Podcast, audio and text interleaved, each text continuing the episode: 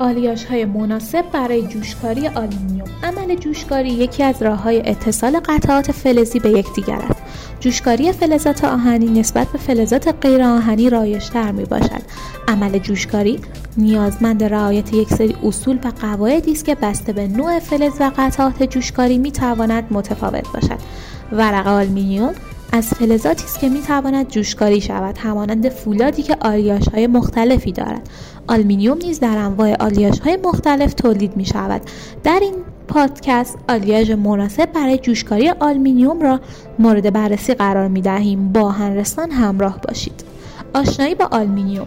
آلمینیوم فلزی بسیار سبک زیبا و پرکاربرد است.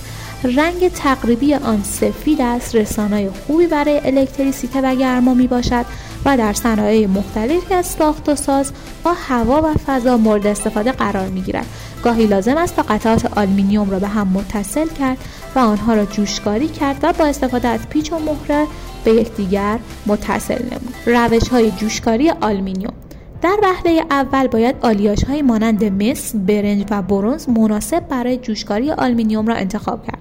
آلیاژ هایی از آلمینیوم که خاصیت جوشکاری و جوشپذیری دارند و کاندیدای این کار خواهند بود. از طرفی برخی از آلیاژ های آلمینیوم به روش قوس الکتریکی قابل جوشکاری هستند. روش های جوشکاری، جوشکاری قوس الکتریکی و جوشکاری با الکترود برای جوشکاری آلمینیوم معمولا از الکترودهایی استفاده می شود که 95 درصد آن آلمینیوم و 5 درصد آن سیلیزیوم هستند. اندازه قطر سیم جوش باید با قطعه کار متناسب باشد.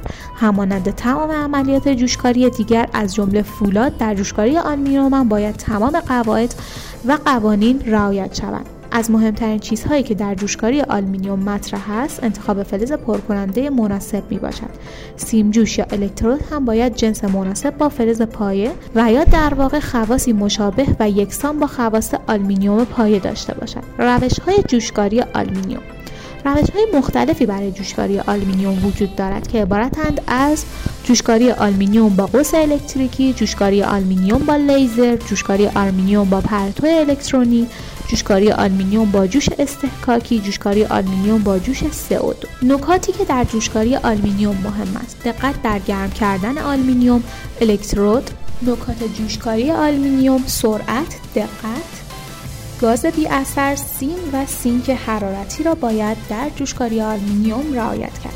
در جوشکاری آلمینیوم یک سری مواردی هست که باید آنها را در نظر گرفت. برای اینکه به یک جوش با کیفیت دست یابید باید به فاکتورهایی مثل راحتی جوشکاری، استحکام جوش، قابلیت شکل پذیری جوش، میزان درجه حرارت کار، میزان مقاومت در برابر خوردگی، میزان حساسیت به ترک و عملیات حرارتی و غیره توجه شود.